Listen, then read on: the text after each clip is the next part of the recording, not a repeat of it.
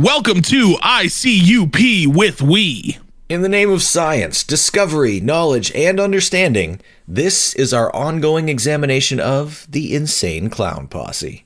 I'm Aaron. And I'm Eric. And today we're reviewing 2012 Smothered, Covered, and Chunked.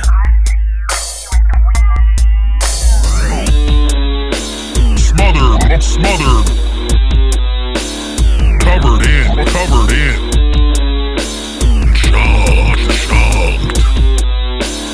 Smothered, covered.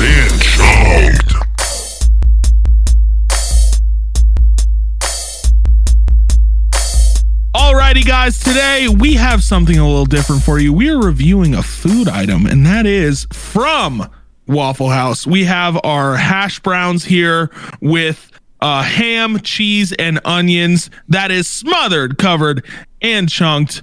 Not in that order, but I cannot wait to dig into these. And I know that my co host, uh, with the co-most, if I do say so myself, uh, because obviously I'm not here alone. I'm never here alone. I could never do this thing alone. I am here with Eric. Eric, how are you doing? Are you excited for these hash browns? Man, I am doing okay, and I'll tell you, to prep for this episode, I have only eaten Waffle House smothered, covered, and chunked hash browns since the last episode.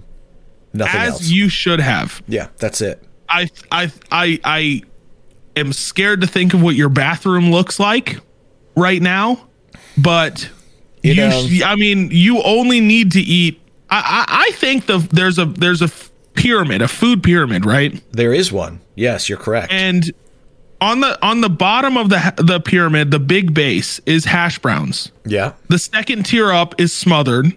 Yep. The third tier up is covered, and then the final point on the the ha- that little uh, food pyramid is chunked. Yeah. So you you've hit it all. I have. And you know what? Based on that, I um it's sort of like you know when when uh people go on these really restricted specific diets to change like when Steve Jobs ate nothing but carrots for weeks and his skin turned orange. Uh Yes. he had a goal in mind. He truly thought that eating nothing but carrots um would turn him into a rabbit. And I have eaten nothing but Waffle House uh, hash browns for a week to see if I would uh, turn into a clown. Did it? Are, are you a clown? Are you clowned up? Uh, I'll tell you what, I woke up this morning, face paint. Oh no. So it worked. Oh yes. It worked. I, I I think that this is a, a massive, massive discovery. I have to ask, is this the worst intro we've done? Yeah. Mm, Okay. it is. Okay, good. Good. I'll, I'll, you know, you ask, I'll answer. Yes. Okay. Uh. No, this uh guys, we're not reviewing hash browns today. Although that sounds delicious, we are actually reviewing an album called Smothered Covered and Chunked and it was an album that went along with The Mighty Death Pop when they released it simultaneously August 14th, 2012. The Mayans got it wrong. We're still alive. Now that is the best way to cap off this terrible intro by calling back a bad joke that we made multiple times last episode. That's true. That's true. Uh, if you didn't listen to the last episode, that's a completely new joke to you, though. So enjoy it. Yeah, true. Uh enjoy. I hope you enjoyed that joke. Yeah. Uh um. Also, if Eric. this is the first episode of this you've ever listened to, you've turned it off already. goodbye.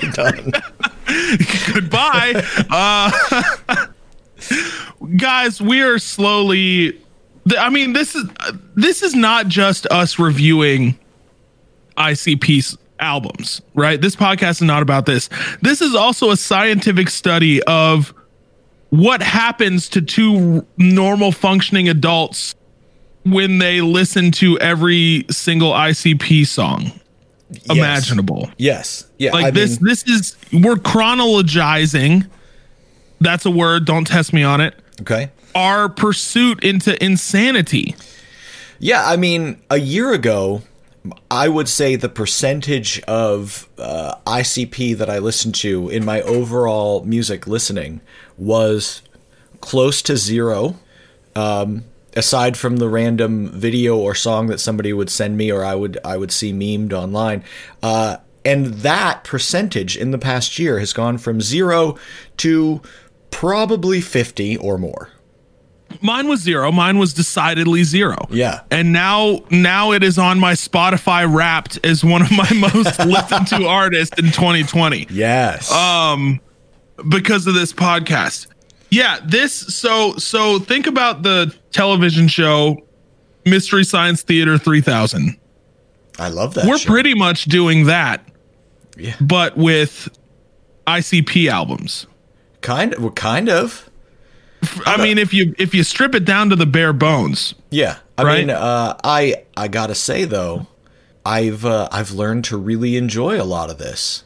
I have too. Like, yeah. I, I dig and respect these guys. I, I watched a really weird YouTube video the other day. Apparently, Steve-O uh, has a, a new talk show where he like has a mobile like van with cameras and uh, you know set up where he can go to places and do interviews with people. And he did one with Violent J a week ago. And I've got to tell you, man, that dude is just so real and endearing. Like it's it's impossible not to especially after all we've gone through listening. He it's it's impossible not to like him. It's just like feels feels like just a legit dude. Tracking back really fast to Mystery Science Theater. Uh, if you don't follow their Twitch account, you should. Because it just 24 7 streams episodes of Mystery Science Theater. uh, there's a channel on Samsung TV on the Pluto network that's just nonstop mystery science theater as well Nice. I I Nice. really liked the uh, the couple of seasons that they did on Netflix over the past couple of years. I'm really bummed that they're not going to do more because uh, I thought it was awesome. Yeah, I was I was a huge fan of the Netflix ones as well. Yeah. Um, But uh, alas, Alas. I've actually I've thought about with the now that I have the green screen, I've thought about doing um Gristle Science Theater 420 where I watch where I get really high and I watch Mystery Science Theater 3000 episodes, but I'm on a couch silhouetted like as a double layer and I'm riffing off of their riffs off of the movie. I I was actually just going to say, what if we did a podcast where we are Mystery Science Theatering Mystery Science Theater, where we're like making fun of their jokes and their skits and stuff? I think that 100% should be what we do after we get through ICP stuff. Oh my God. I'd be so down for that.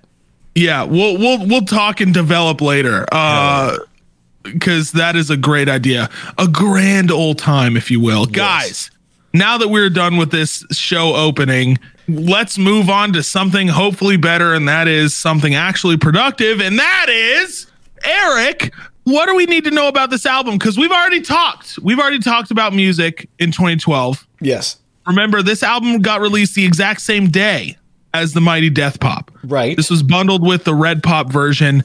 And uh, Eric, take it away. What do we got? Now, you may, I don't think we've mentioned this at any point recently, uh, in the previous episode or this one, but this came bundled with the Red Pop version of Mighty Death Pop, which released on August 14th, 2012. And Now, the Mayans got it wrong. exactly, we were all still alive. I fucking can't. I can't with that stupid fucking joke. Keep going, though. Keep going.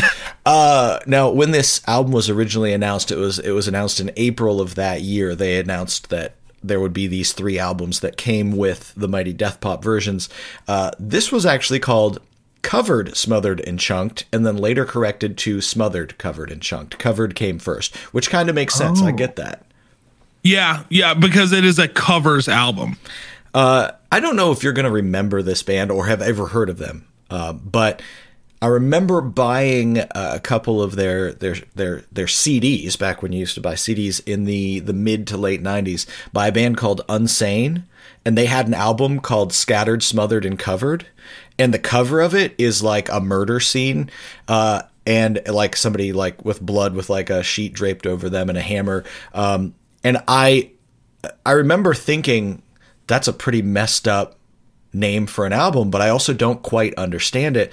And looking like figuring it out at the time, oh, no, you know what? I didn't figure it out at the time.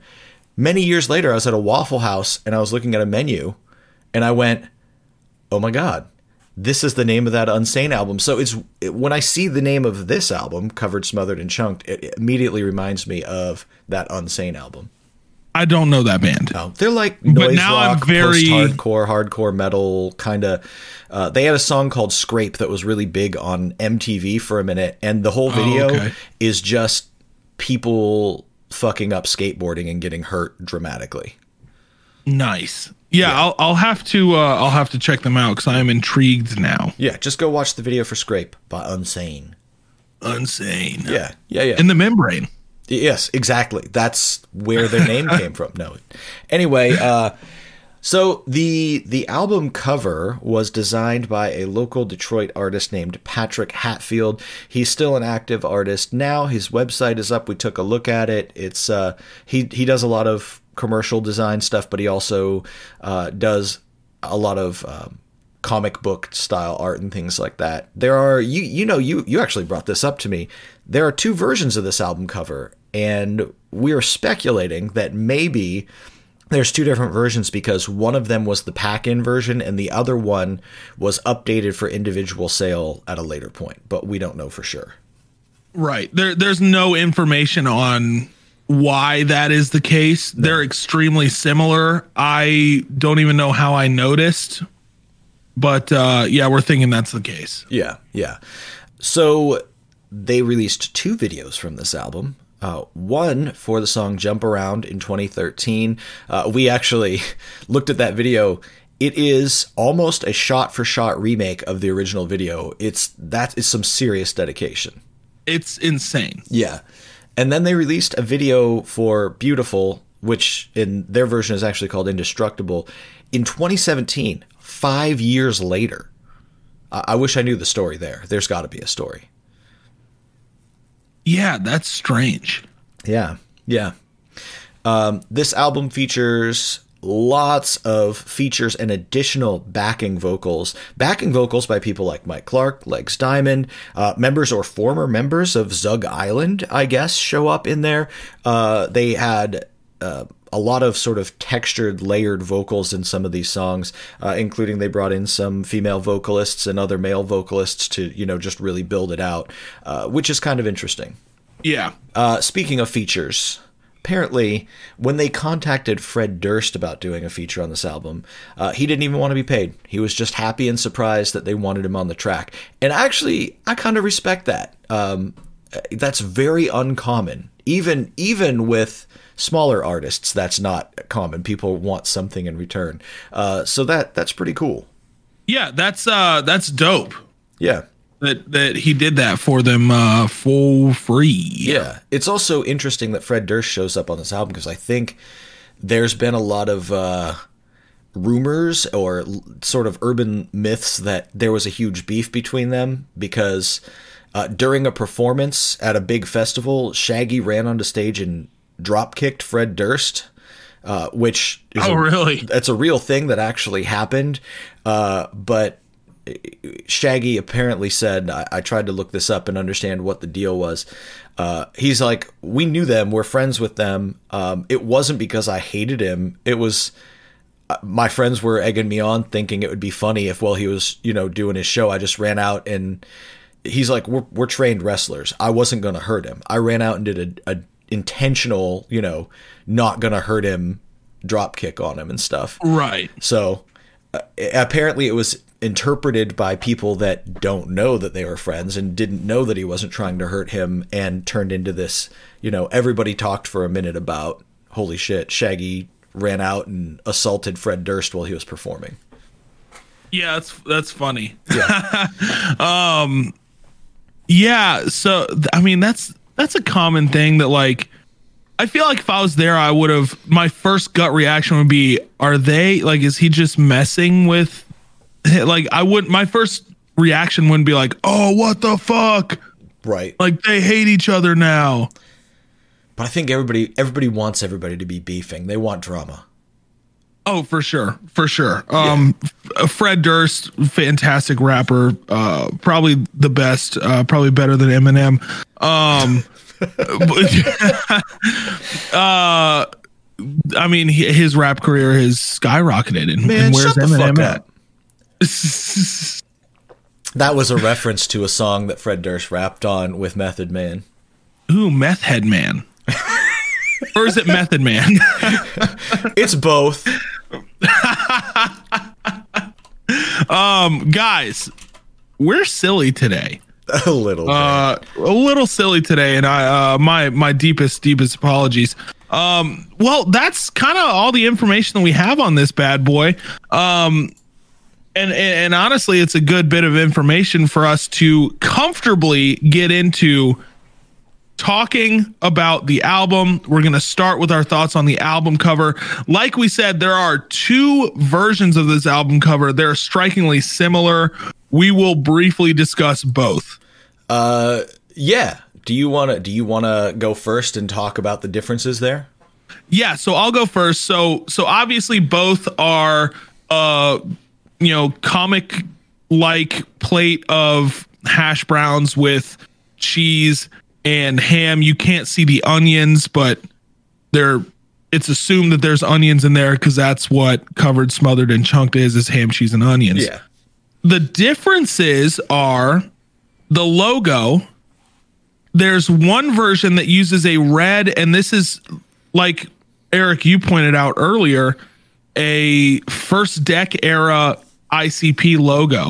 Uh, it's it's a logo that you're very familiar with. The second one is a more modern logo um, that is purple, and then the colors of the little stamp that has the featuring tracks with Fred Durst, Lil Wyte, and all that uh, are different colors as well. Other than that, there's not a lot of differences. You There's some over the? Shading, differences. Yeah. Honestly, I prefer the purple one over the other. I do too. I actually I dig think- that that new logo uh, that they have on there. I was like, oh, that's actually pretty sick. Yeah, yeah, the the bullet holes in the A, O, P, and the other O. Yeah. um, I think are are really dope. I like that logo a lot. I think that that purple ties in with this era better, so it's the one that I'm more inclined to see on here. Right? Yeah. I think I honestly I I very much so enjoy this album cover. Yeah, man. Me me too. There's something about it that just that works for me. Now, I don't think it looks like a Waffle House because you got that checkered tablecloth and you got a can of Faygo Cola, but I think it's well put together. The art is good, uh, and overall, it's pretty cool.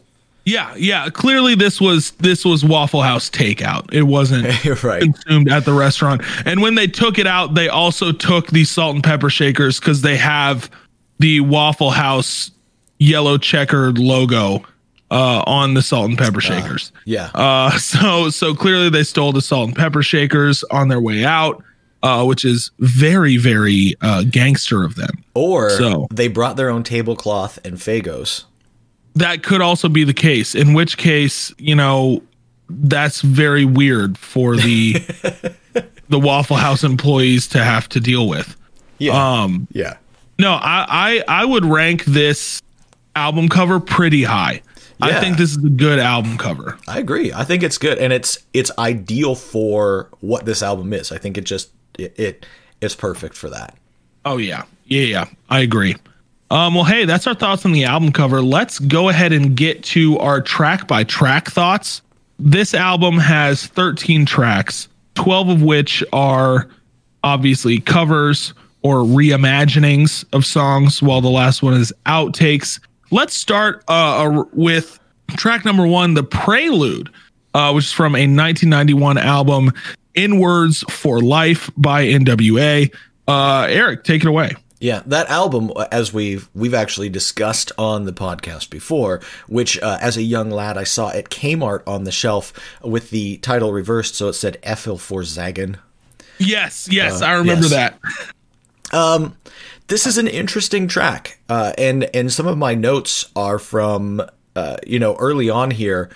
Just going into listening to these songs, reacting and going, oh, well, at times they keep this pretty close to the original, uh, especially in like Violent J and Shaggy's like actual rap verses at the end. But then in other times they change it up or write completely new parts. Um, and I thought that was pretty cool. Uh, of course, they do that throughout the album, so that's not exactly a revelation here. Interesting thought here. As soon as this started, I was like, remember the song Nothing But a Bitch Thing from I think it was probably the third Forgotten Freshness where they're they're dissing Eminem and there's that whole skit at the beginning where Dr. Dre is fucking Eminem in the ass. Oh yeah. They sample this song. It's got that piano dun dun dun dun, throughout that whole Oh. thing. huh. Yeah. So cl- I mean, clearly this song was a large part of their Yeah. Yeah. of their influence, right?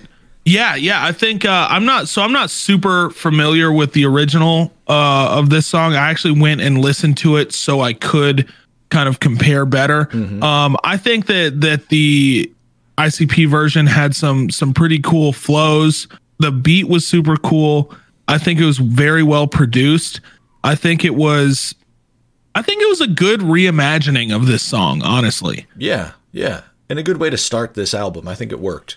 it you know i when i listened to this it made me feel really good about this album Yeah. yeah Yeah.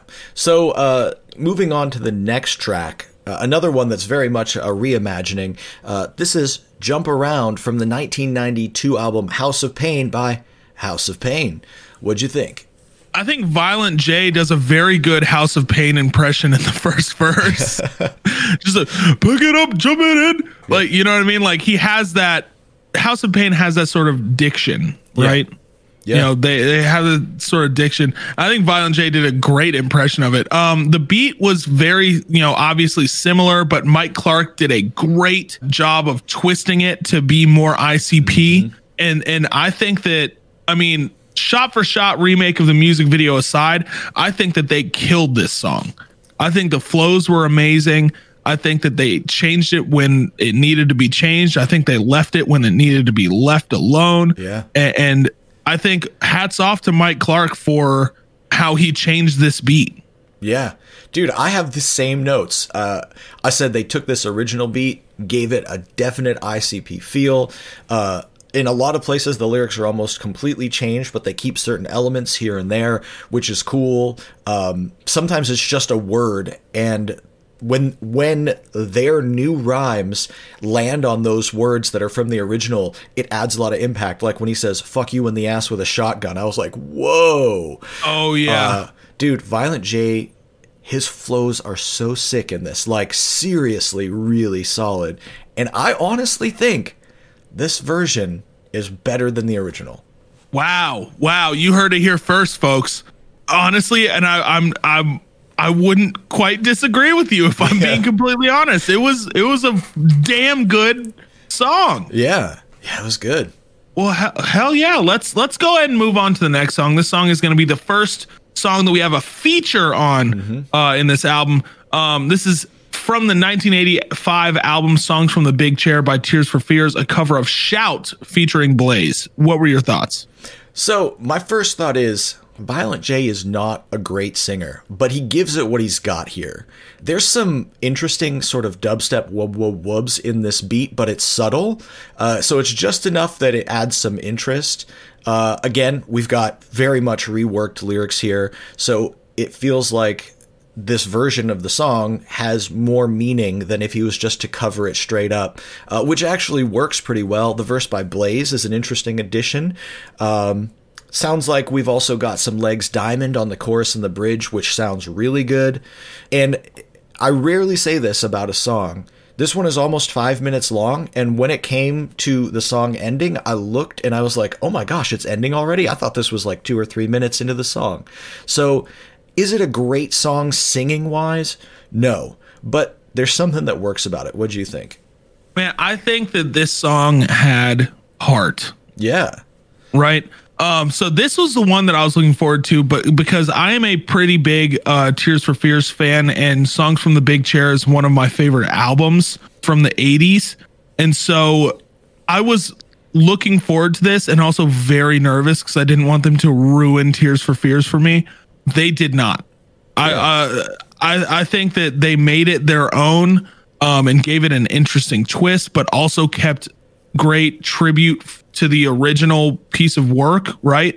Um, I thought Blaze's verse was very interesting. I thought that the way they changed the lyrics at the times that they did was very interesting. Although Violent J isn't a great singer, you're right. He gives it all that he, you know, got. And uh, all that he's got is pretty good.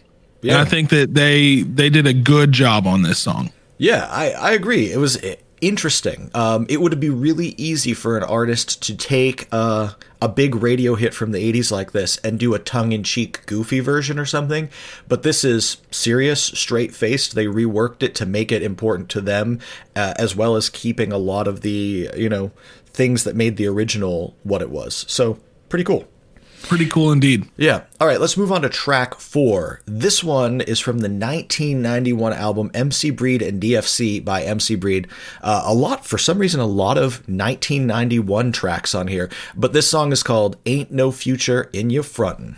Yeah, so I'm not familiar with the original song, but Violent J's flows are super solid. Uh, the beat was very cool. Shaggy had great flows as well. When I went back and listened to the original song, I honestly think I like ICP's version better. And maybe that's just because I'm more familiar with ICP rather than I am MC Breed. But I think that they, that they took this song and made it better, in my opinion. Yeah. So I uh, definitely heard this song, and it's it's difficult not to. That beat stands out with that with that sort of lead uh, on there that is you know really in your face throughout the whole song, and I remember that from back in the day, and uh, it's interesting. As soon as I started listening to this. I, I heard the beat, I heard Violent J's flows, and it took me straight back to basement cuts and dog beats because that's how it sounded. Um, Oh, yeah.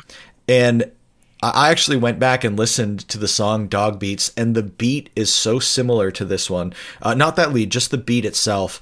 Uh, it just, you can feel that this was a song that for them back then probably was, you know, influential. Now, I know Dog Beats probably came out just ahead of this, but still, this style, these songs, I think matter. There's even a reference to Dog Beats in Shaggy's verse. There's that roof, and it echoes out. It it's it's they Oh, yeah. use it in that too. Um, like with all the other songs so far, they change up a lot of the lyrics, uh, but they do keep the music close to the original. However, to your point, I think Mike Clark did a nice job of taking that original music and filling it out, updating it so it sounds not different than the original or more modern than the original, but there's some quality of life to that sound that wasn't there before. Oh yeah. I think Mike Clark is I mean should deserve an award for what he's done with these tracks so far. Yeah, it's Right. wild. I mean he's he's done a, an amazing job. One uh, I did write down a lyric in this song before we move on and that is um that's the way I am every ninja be different when we order Faygo 3 semis for the shipment.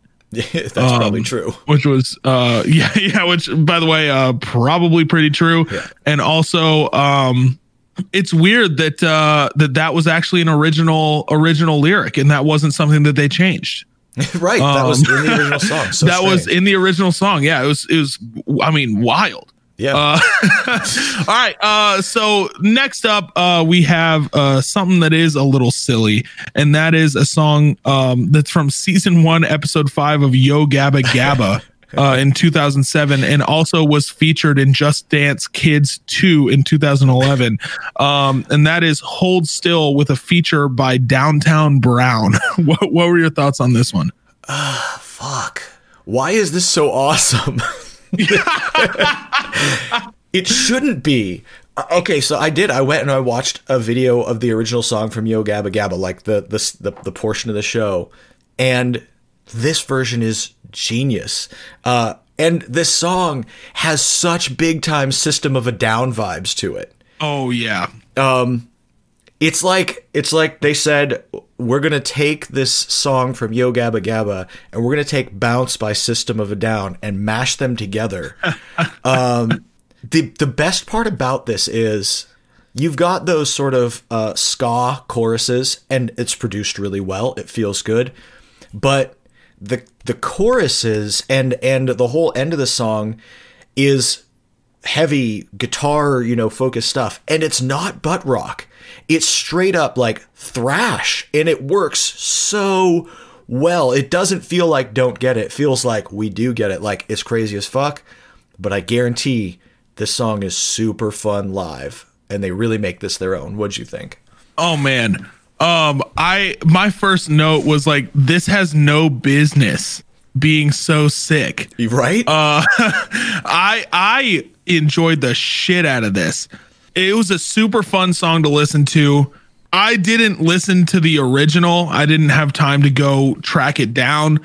I'm glad that you did though. But uh listening to this with no context of what the original was, it sounded like it it was a fun Yo Gabba Gabba song still, but with an ICP twist, right? Yeah. I also think that this was a perfect length for something like this. You know what I mean? Yep. It comes in at two minutes, 22 seconds. Um, I think that's a great little palate cleanser, fun thing before we move on to uh, the next song, right. which uh, I'll I'll let you intro. But I, I think it was fantastic. Yeah, yeah, really. What a an odd, you know. At the beginning, Violent J says Mikey Clark does it again, and I was like, yeah, he did. Yeah, Yeah, right. he did. uh, that feature, by the way, by Downtown Brown. Downtown Brown is a band from Detroit, uh, a punk band. And Oh. uh, I actually went and listened to some of their stuff. They're still making music now. They are all over the place. They're a really quirky, weird band, but they essentially, I think Mike Clark brought them in to do those the thrash parts. So it was pretty cool. okay. Yeah. Nice. Uh, all right, the next song, number six, is "Bitch Better Have My Money," featuring Fred Durst. Now, the original song was on a 1991 album by AMG called "Bitch Better Have My Money." What'd you think? So uh, I wasn't a huge fan of the guitars, but this is also a song that Fred Durst is in, so it's understandable Yeah, um, that we had them in there. I think Mike Clark did a good job putting them in there. They weren't offensive like they usually are in ICP songs. I also think that they worked pretty well to give it that ICP twist from the original song, right? yeah, um to to make it stand out as not just a straight up cover. Um I thought the flows were super solid. Fred Durst in it was was really good as well. I was excited to see to see Fred Durst in uh in the song. I think his verse was pretty uh pretty good. He so um his first lines are Come on, bitch, don't talk shit. How about a bowl of them fucked up grits? Open up wide, slip and slide. um, and uh, first of all, it made me miss fish and grits. But also, uh, he's taught he's he called a woman's vagina fucked up grits. And that is something. I I wasn't sure if that was the reference or if the fucked up grits was a cum reference. It could have it could be that as well. I'm not sure. Also, in his verse, he talks about eating at Denny's, which come on, dude, this is covered, smothered, and chunked. Yeah, I noticed that too. This is a Waffle House album. but the, this that that line is "Eat at Denny's, bitch slap granny." yeah. um fucking hard as hell, dude. I thought I loved his his verse, honestly. And then um at the end of the song there's uh it- it's in it's in Shaggy's verse cuz this is definitely a Shaggy like the the most Shaggy line you'll ever hear. Pleasure doing business. Here's your receipt. The condom full of my skeet. Keep it. I thought it was fucking hilarious. I, I had to back up and listen to that multiple times. I thought that was very funny. Uh, what what were your thoughts on this song? My thoughts were well, first off, when I was researching this song, um, I came across the video for the Rihanna song by the same name. Have you ever seen this video? I think I sent you the link. um, you sent me a if you have time, watch this video. Okay. So Um, after this, watch it yes. because uh, I checked just to see if it was the same song. Definitely not. Completely different song. But I have no idea how this video is on YouTube because of the amount of violence and nudity. Even even Riri is naked in it at the end. Um, I- there's a little warning at the beginning, but I I've never seen a YouTube video just put a warning at the beginning that says nudity and violent content and foul language and it be okay. Uh, it's crazy. So check it out. I'm gonna definitely go watch it after this. Yeah. Uh, my anyway, interest is peaked. back to this actual song. Um, you're right. They change up the beat a little bit, and the original song does have that sort of guitar lead throughout, but they thicken it up, bring it forward a little, make it a little more Yeah. ICP ish. Uh, I think Violent J keeps the lyrics pretty close to the original for the first verse. This song is about uh, basically being a, a male sex worker, a gigolo, juggalo, if that if you, if you feel me there. When Fred Durst comes in with verse two, though, he just he just does his own thing. And man, I, I wrote so many lines down from this, including the ones we already talked about. But I can't tell if it's hilarious and great or the the worst verse I've heard in a rap song ever. um Yeah, I mean, I I chose to say hilarious and great uh, to this entire song. Honestly, Um, Yeah, I I mean the the line that stood out, the the one that made me go, wait a minute, I need to listen to this a little closer, is when he goes, "Butt stains in the back of your Mustang," and I was like, no, what did he just say? There's another line that's he pretty good. he goes, "I love it when they double up, one with the bubble up smelly, the other one grape jelly." What? yeah, that's something. Yeah, yeah. Uh, I I also like Shaggy's verse. I think it starts off like the original, and then it just becomes his own thing. Uh, he does a full verse and has some funny stuff. Uh, yeah, Sh- Shaggy had the best verse, I think. I don't. You know what? I don't know. I don't know how to feel about this song. It's not bad. It's not a bad song. It's an interesting song. It's a funny song. They did a nice job with it. Uh, I I I just I'm gonna say I just don't know. I just don't know. Yeah. Um. Yeah. Yeah. I can see that. I don't know. I mean, let, let- so the we already talked about the last two lines of Shaggy's Yeah. verse, but the two lines before that, it's it's I take care of the pussy. I don't abuse it. Your Ned and holes an ATM when I use it. Pleasure doing business. Here's your receipt. The condom full of my skeet. Keep it. it's pretty um, funny.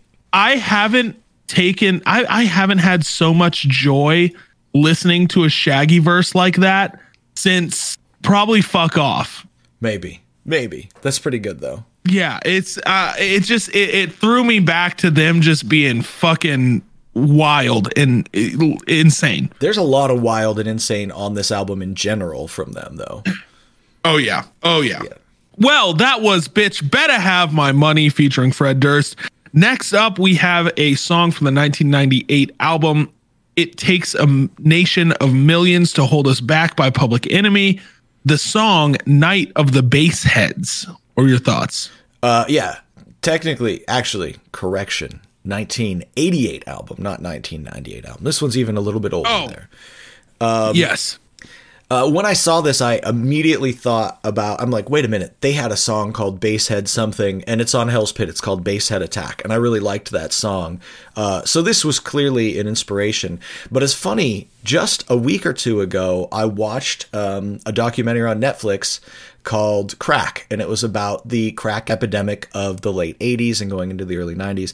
And they featured some songs. They said, you know, that it was a, a big influence on hip hop culture that they were talking about this. And this is clearly one of those songs. Um, and it's interesting the way ICP takes it and changes up the lyrics, uh, but they keep the overall message. Uh, and I actually, it, I can't, I can't say anything bad about Public Enemy. I think they're one of the most influential and important, not just hip hop groups, but uh, musical entities of of the '80s and '90s. I, I, I love that they were social and political and stuff. But with that said, I actually think Violent J's lyrics and flows connect up better in a few places here than on the original one. He was able to take it and improve in some places. Uh, and I swear there's a sample from this song in one of their early releases, but I, I can't tell for sure. They do keep the beat pretty close to the original, um, but but yeah, change it up a little. What'd you think? Yeah, I think uh, I went. But this is another one that I did not know beforehand, so I went back and listened to the original. I I personally enjoyed ICP's version better. Yeah. Um, I didn't have the backstory of exactly what it was about because I didn't study the original song. Right. Um, I just kind of listened to get the general feel of it. but the flows in ICP's version super solid. Um, I think that uh, the beat seemed a little busy, but it was good.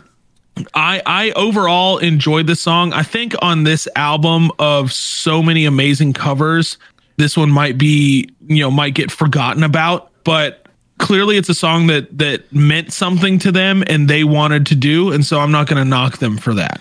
Yeah, I think I, I like that they kept the message here, and the message in modern times applies to a a, broader epidemic um, within you know the the the country, you know, opioid addiction and and meth and things like that, uh, which you know I think still works.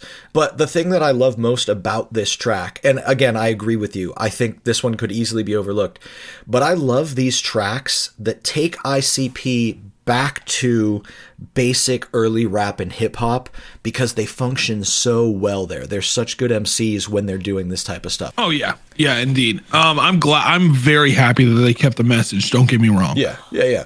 So uh, let's move on to track eight. This one is called Beautiful, but they never really say that word in the song. Their version is called Indestructible. Uh, you may have heard the song before. This is from the 2002 album Stripped by Christina Aguilera. I want to know what you thought. Man, I saw a Christina Aguilera song on the list, and I got very nervous for Violent J. Yeah. Um, this is another song where, man, he's not a great singer, but damn, did he sing it with some heart, Yeah. right?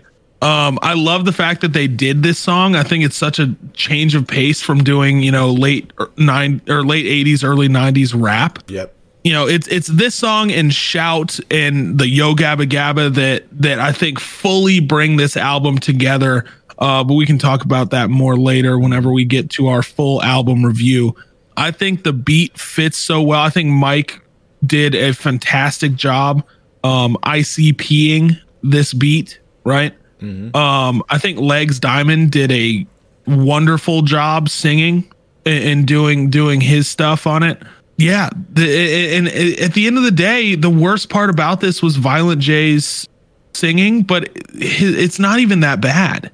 No. You know, it's it's it's pretty good. I love the fact that uh that in the pre-chorus they do a, a fuck off. Yeah. Um, Shaggy doing the fuck off in there. Yeah, which is so ICP. I can't even handle myself. uh, what what were your thoughts on this one? Uh, yeah, I um, I didn't, I, I couldn't have seen this coming. Uh, and and like you said, Jay does his best to sing, and I, I've got to say on this one, I think that works. I think the the vulnerability in his singing and in his voice makes this more personal, and somehow just plays really well in the song. Uh, I think the lyrics are completely reworked on this one, from what I can remember.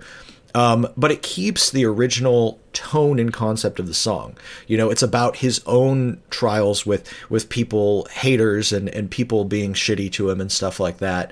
Uh, I do love the legs diamond on this one.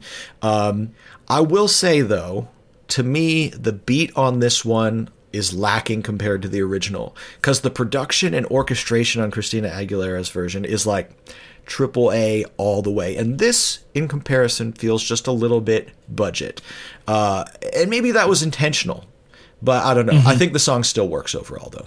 Fair enough. Yeah, yeah. Um, yeah, overall I think it, it works as well. Um, so let's go ahead and move on to the next song, track number nine. This is a song from the 1991 album We Can't Be Stopped by the Geto Boys. Um, this is Mind Playing Tricks on Me featuring ABK and Lil Wyte. Yeah, you know, we've talked about the the Geto Boys influence on them quite a bit early on. Uh, they covered a Geto Boys song on um, what is it, Jeckel Brothers maybe, and uh, I, you know, this is one of the songs that I'm going to be honest, I hadn't listened to prior to this, uh, so I went and checked it out, and uh, it's interesting. Depending on where you look at this, the, the track name is listed differently. Uh, on Spotify, it just says Mind Playing Tricks. Uh, on some other places, it says Mind Playing Tricks on Me. The original is called Mind Playing Tricks on Me. Um, but I, I love at the beginning of this song, Jay starts out rapping the first couple lines of Night of the Axe from Carnival of Carnage. Yes. And he goes, "Oh no, that's for later." And I was like, "What? What's going on here?" Uh, I thought that was actually pretty cool. Uh, the production on this beat has a very early ICP feel. Again, like I mentioned, I think that's cool. Um, as might be expected so far on this, they change up the lyrics quite a bit, but they keep the overall concept. And this song, in listening to the original and looking at the lyrics, one of the things I did was I would just bring up the lyric sheet for the original song and then listen to the new versions by ICP. Um, This was clearly a huge inspiration to them on their first few albums and EPs. They made more than one track that sort of followed this paranoid tone, like Schizophrenic from Terror Wheel. Uh, I will say the song goes a bit long for my liking. I got a little bit bored with it. I wasn't a huge fan of Lil Wyte's verse. ABK's verse is fine, actually pretty close to the original. Um, yeah, I think there were good things and bad things. This song is just an okay one for me. What'd you think? I think the the beat was super sick. It definitely gave me that old ICP feel, which is what I've been desperately trying to get back to um, for months of my life, years of ICP's life.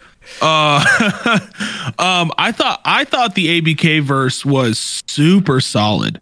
Um, I didn't know exactly how close it was to the original, but I thought it was it was solid. I thought Lil Wyte did fine on his. Yeah. Um, Shaggy and Violent J they did good on theirs. It had been a while since I've listened to the original song, so this made me want to go revisit that song, and and I like the fact that it reminded me of this song. I I thought this was a great reimagining Yeah. of the Geto Boys song. Yeah, uh, yeah.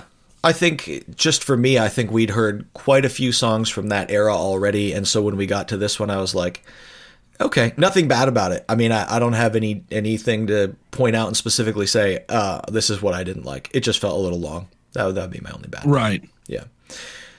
All right, let's move on to track 10. Uh, now, I wasn't familiar with this song at all. I had to research and listen to it. This one was a 1984 single by the Jacksons, mostly just Michael Jackson, and Mick Jagger from the Rolling Stones. This song is called State of Shock. What'd you think?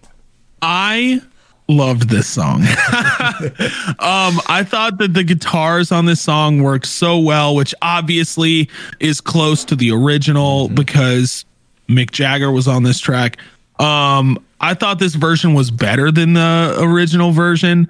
I thought uh, everybody did a great job on their reimagined verses, especially uh the end where the outro that's just Violent J and Shaggy just rhyming on shock pretty Yes. much. And I thought, I mean, let I'll read a little bit, right? Pussy fishing off the dock, that Ned and Hunter fuck a croc, knock that pussy out like Spock, co- copy porn, watch and mock. Fucking hilarious. Bring your girls, I'll fuck the flock. Scared of skeet, wear a smock. I had that line written oh. down too. I thought this is this outro was just them building off of each other and seeing who could say the most ridiculous thing that rhymes with shock, right? Yeah. Uh and they did such a good job with this. I state of shock i would i will never listen to the original version again this is now the original version in my eyes Dude, Oh, we thought yeah what were your thoughts my first thought when it started, I was like, what the fuck is this? Like, this is such a weird and really deep cut for them to choose. Uh, oh yeah this is not, you know, one of Michael Jackson or the Jacksons' like big, well known songs. Uh, It's not uh, a well known Mick Jagger feature. Like, this is really strange. If when you listen to the original, the production and the beat are super thin and minimal and crappy. And Mike Clark deserves an award for what he did with this. It's so much fuller and and put together and the award is not just for building out that beat. It's for somehow layering and working with their vocals like Michael Jackson singing on this song in the original is like in such a high register nobody on that crew is there for this and yet they make it work. Like he is a producer kind of did something amazing with this song. And and like all the other ones they change it up they make it their own. They they put some really at times they stick right to the script. At other times they put stuff that makes you wait a minute what did they just say about skeet? Like how is that in Right. this song? Um and for the first minute and a half i was like all right this is pretty funny. And then i was like oh fuck they're really doing this aren't they? Like they're actually doing this. Yeah. yeah yeah. This was this was great. yeah This was great. Uh, let's go ahead and move on to track 11. Um, and this is from actually the Beverly Hills Cop 3 soundtrack by Easy E. Love for Dem Gangstas. Yeah. Featuring Cold 187, who was also on featuring Freshness, That's Um, right. Yes. Beverly Hills Cop 3 soundtrack. And I remember 1 and 2, and I think Beverly Hills Cop 3 is the one where he's at an amusement park. Um this is random as fuck. Uh but I, I will say this. This is one of the few instances, one of only two actually on here that I can I can think of where the original beat is about a thousand times better than the one that's actually on here. Um, I feel like this beat and the production of this miss the mark. It doesn't have that thick, full, funky sort of G funk sound to it. Um, and Eazy-E's original track really does. It's good. Uh, they keep the lyrics pretty close to the original with a few changes here and there. Not sure who that is on the chorus. Maybe Cold One Eight Seven M. Cold One Eight Seven M's verse is identical, word for word to the original. Nothing changed there. Um, in the chorus, there's a reference to butterflies. And you know, it reminded me. I don't think we ever talked about the butterfly. Uh, have we? Have we ever talked about the butterfly? I don't think we have. No. Okay. After you talk about this, remind me. I'll give you the rundown on the butterfly. Either way, uh, I wasn't a huge fan of this track. Uh, was it bad? No. Do I think the original is definitely better? Yes. Uh, but what were your thoughts? Okay, I'm glad that you said that. Um, because I do not have a lot of notes on this track because I just I don't think it was that good compared to everything else that they've done. Yeah. I didn't know if maybe it was just because, you know, of course, we're getting late into the album and you know, that's when I kind of start to slip a little bit. But this this one just I mean, I wouldn't have minded this if it was like the second track. You know, it would have made me think like, oh geez, you know, some of these are gonna be a, a miss. But and really this is the only miss that we've had so far, in my opinion. Yeah, and it's not an egregious miss. It's not like, oh God, that's bad. I just wish they had chosen a different song. You want to do an Easy E track? Pick something else. This is probably yeah, not the one. Yeah, yeah. Yeah, I agree. Um, absolutely. Hit me with your butterflies story. Okay, so when we first started listening to ICP, obviously we were collecting physicals. There was no streaming in the 90s, really. Um, and inside every album, in the liner notes, it said dedicated to the butterfly. And we never, we honestly, there was so many times when we'd be like, what do you think that's about? What do you think the deal is with the butterfly? Like all their main albums and EPs, it says dedicated to the butterfly Um, at least you know in that first deck it did. I, I don't I don't know in the later ones. I'd have to look at the liner notes and see. Uh, and there was times when they're oh they're going to explain about the butterfly in the next album or something, and they never did. But uh, Violent J finally did explain this, and I think it might have been at one of the gatherings or something. I just remember seeing it.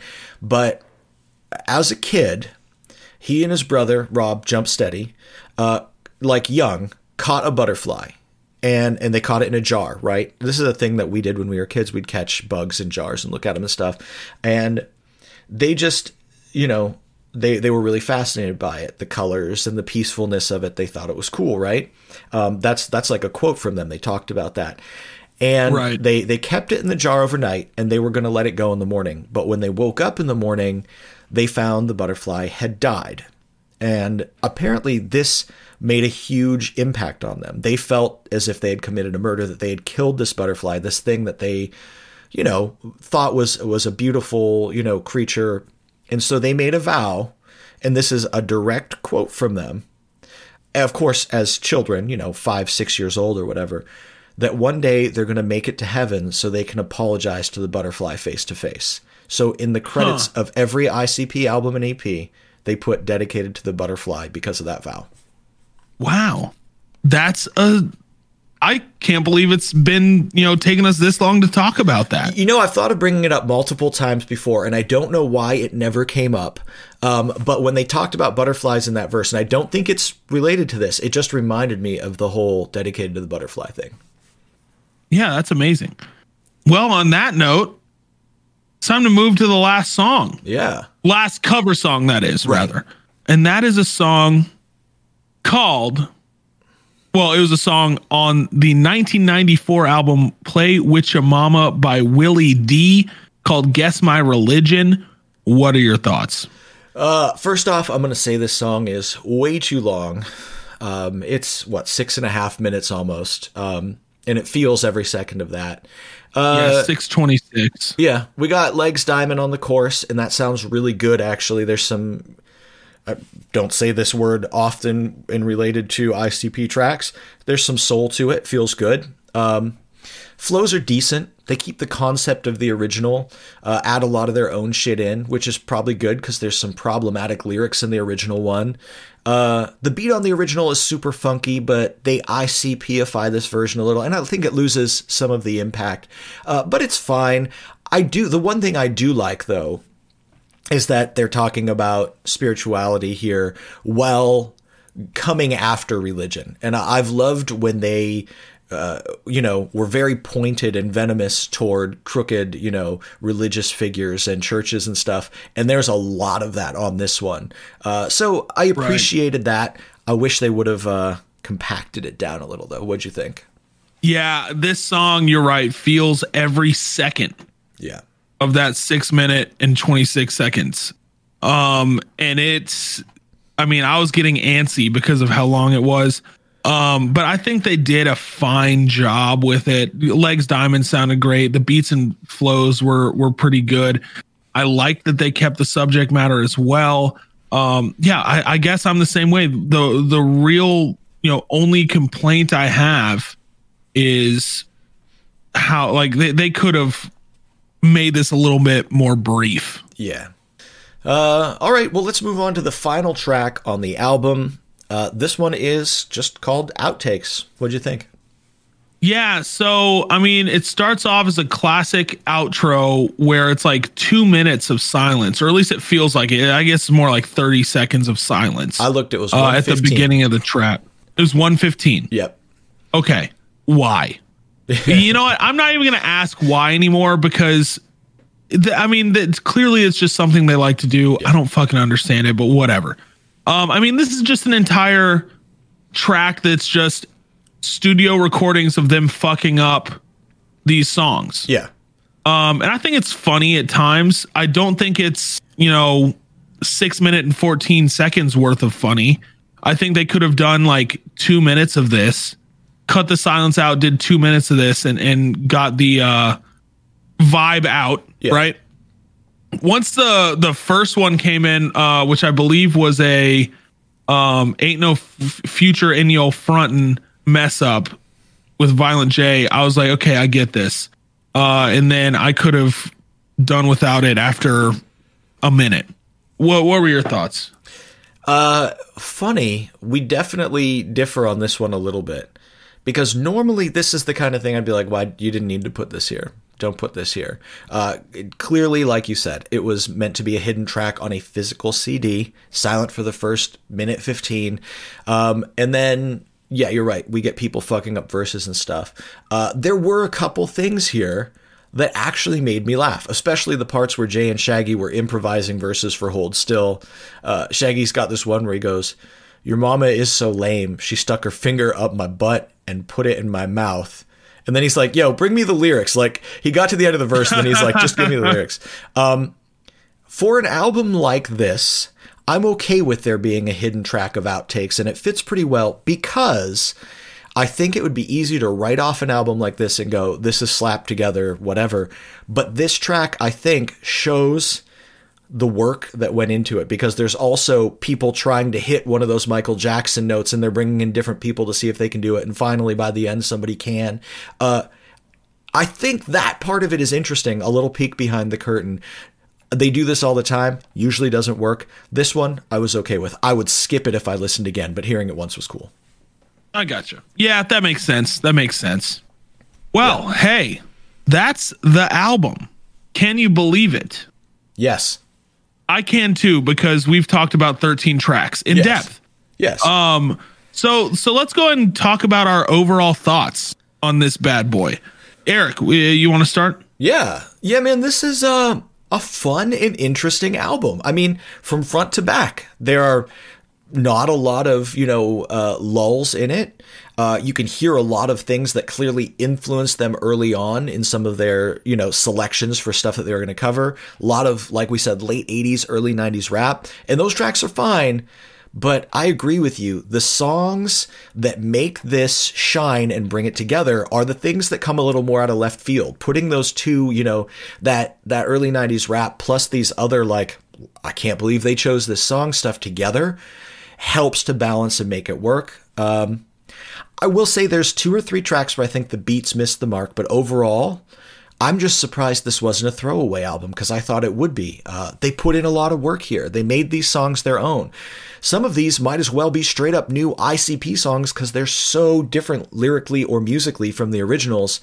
Um, and it's also crazy that, with the exception of maybe one track, I don't think they took these as a joke. These are serious covers. Like, they really said, you know we're going to make these the best we can make them and i thought that was that was kind of a cool thing it was unexpected for me i will say i think the first half of the album is a little stronger because we lose a little bit of momentum in the back half but with that said I think this is a great companion release to Mighty Death Pop, and it actually makes Mighty Death Pop better. Uh, and this is probably a better overall record than Mighty Death Pop. But what'd you think? I think this is 100% a better overall record than Mighty Death Pop. Um, I think that because of this album, I feel like I know the two of them better, just because of the songs that they they chose, especially the out of left field ones. I think because of this, I know them better. I think the production was great. Like I said, Mike Clark deserves the utmost praise for what he's done with these songs. Um, I think the fact that they made them their own, but also still kept them, you know, th- they rode a fine line of silly and keeping these songs serious, and they they wrote it perfectly. I think. I agree. I I had a fantastic time listening to this album. I feel like I feel like this was a peek into their lives even more so than an original album of any of the ones lately for sure Yeah. was. Yeah. Right? Yeah, this is a better ICP album than most of the recent ICP albums. Oh yeah. Well, let's get on to it. We're tossing a couple songs onto the uh the old playlist here. Whoa, personal favorite tracks. There's there are several songs in here that I'm like, this is a cool song, or this is interesting, or I liked this. But I think there were two that really um, were the cream of the crop that rose to the top. Um, uh, Jump around and hold still. Uh, I, I think maybe hold still is my my f- personal favorite on here that I could listen to multiple times. But I also think Jump Around is just killer. Uh, but there are a few others that were good. What what were you thinking? Jump Around was killer. My two actually that I was thinking was Shout, and I think it's just biased because they did such a good job with the Tears for Fear song, but also State of Shock. I loved. Uh, that's such a weird song, man. It's it's so weird and so different for them. They have never done anything close to that. Oh yeah. Oh yeah. Uh, I, you know what? I gave you my two. You've got your two. I'm gonna let you choose which two tracks go on. Why don't we do Hold Still because I I that is a close close third for me and Jump Around honestly was a very close fourth because they did a great job with Jump Around. Yeah. Um, I think we should do Hold Still because I also agree that I would listen to that multiple times. It's one of the very few on here that I would listen to multiple times, even though they're all good. And then State of Shock, honestly, is the only the the other one that I think I would love to listen to multiple times. Boy, these are the two most musically different for them songs on this playlist. Uh, really cool additions. I think that these are going to be. Uh, I think if you're listening to this playlist on a road trip, as you should be, th- these two will come on shuffle and give you whiplash. And you'll be like, "Wait, did is it did it go to a different playlist? What are we listening to?" Right. um, we're officially at five hours with 68 songs, Yes. and we're looking looking good, guys. Hell yeah. We're looking good. I can't wait to to round this playlist off in the coming months. Um, well, hey, that was our two personal favorite tracks. Let's talk actually about our Faygo scores for the entire album now. Now we're going to cut out skits and interludes because there really weren't any No, in, in this album. Um, so so let's go ahead and start with music and beats. I'm gonna go ahead and give this a solid, solid four and a half. Um, I think the only thing that Mike missed on this was probably that love for them gangstas. Other than that, I think he did a great job at, at what he was trying to do. What about you? I, you know, I feel the same. I might have uh, felt like there were a couple more tracks. I think there was two or three that I just didn't feel like the beats were quite there. However, Mike Clark did a great job of recreating some of these songs, and in some cases, completely reinventing them. Um, I was going to go with a four. I went with a three point five just because there was a few tracks that I was like, mm, I just feel like this beat isn't Okay. quite there. That works. Yeah. Um, let's move on to the next one. Uh, lyrics and flows. I went with a four. I think that they they did a phenomenal job of making songs their own at some points while also keeping it to the original source material at other points. I, there's not much that I had complaints with on this one. Yeah, man, I I'm in the same place as you. They really showed off their skills as MCs on some of these tracks, and they did a very smart thing by reworking the songs to keep the original concepts, but make them all feel like they were their own. I also gave it a four. Perfect. Now this one was difficult for me. Vibe at the time of the release because I mean this one keeps getting harder and harder, but for a, an, an album of of cover songs it's even harder, right? Because I think the most recent song that they did was 2000 oh well I guess it was Hold Still. Yeah. The Yo Gabba Gabba song in 2007, but the act, only like the most recent actual song other than that is is that Christina Aguilera song from 2002 Yeah. uh, which was, I mean, at this point, 10 years ago. Right. Um but I gotta say, I ended up going with the three and a half because it was above average. I think that this actually vibed more with with what the time was in 2012 than the Mighty Death Pop was. Man, I couldn't agree more. Um, I uh, I think I always talk about the curve. I think they were ahead of the curve when it came to this type of 80s and 90s and early 2000 nostalgia. I think this album really worked then at that time because there was this sort of uh, 90s nostalgia thing going on, and they brought a lot of that in. And I think it still works now. And I I really truly think if you had taken a top artist, an Eminem, for instance, and they released an album and did this same thing, it would have been a big hit and would have had multiple number one singles. Yeah, so I think it really worked, and I gave them a four. Perfect. Well, what what are we at now? That brings us to an overall average of 3.92, which is a four Faygo score.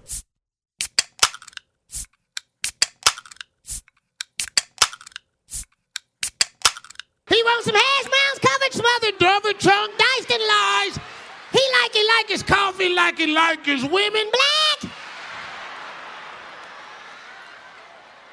Amazing. Well, hey, smothered, covered in chunks. Welcome to the upper echelon of of ICP releases, Yes. if you will. You absolutely deserve to be there, dude. Absolutely. Well, hey guys, that was smothered, covered in chunked. Next week we are going to be reviewing 2012's Mike E. Clark's Extra Pop Emporium and Freaky Tales, which were the two extra releases on the different versions of the Mighty Death Pop. Uh, so we're going to be rounding out the Mighty Death Pop next week. I can't wait. I don't know about you. Yeah, I you know, after reviewing Mighty Death Pop, I was like, ugh, I'm I don't want to do this. After reviewing this album, I'm like, okay, let me see what they've got. Sounds good. Well, hey, uh until next time, you can always hang out with us on the interwebs. Where can we find you, Eric? Well, you can find me lurking around the internet, mostly on my website, ericconway.com, or every once in a while, uh, looking at Twitter till I get um, distraught and turn it off quickly. Uh, at Nuclear is Lonely is my handle there. How about you? You can find all of my stuff at www.locklearcomedy.com. As far as my socials, you can also find me streaming on Twitch five to six days a week at twitch.tv slash gristle media, where we get to hang out and do uh, cool hangout times and play video games. It's a lot of fun. Yeah. You should stop by. Speaking I of cool you. hangout times, uh, we had discussed this and we're still working it out. But if you're listening, you might want to uh, check out Aaron's info because we're talking about doing some ICUP with we uh, movie watch alongs together. So Yes. Keep an eye out for more information on that in the future while we work out the deets. But we are looking at doing some movie watch alongs with the two of us in uh the Discord, the very same Discord that we used to record this uh podcast. whoa, Can you believe it? yes, We're going to have more info for you about that next week. Guys, thank you so much for hanging. I had a fantastic time. Eric, thank you so much for hanging. hey, thank you, Hey, you know what? I give you my thanks. and you have my thanks. And as it is such, so also as such is it unto you. Um, okay, yeah. Guys, thank you so much for listening. I appreciate it. Big old whoop whoop out there to everybody. and We'll see you next week. Uh, whoop whoop.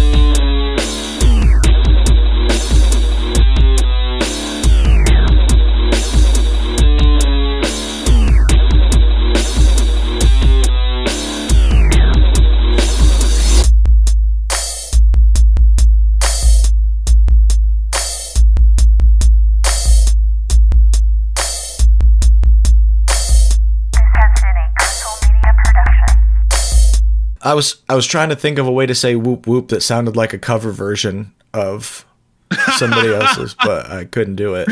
Here's a cover of Aaron saying it. Whoop whoop. There we go. whoop whoop indeed. Uh perfect. And I will end the recording right there.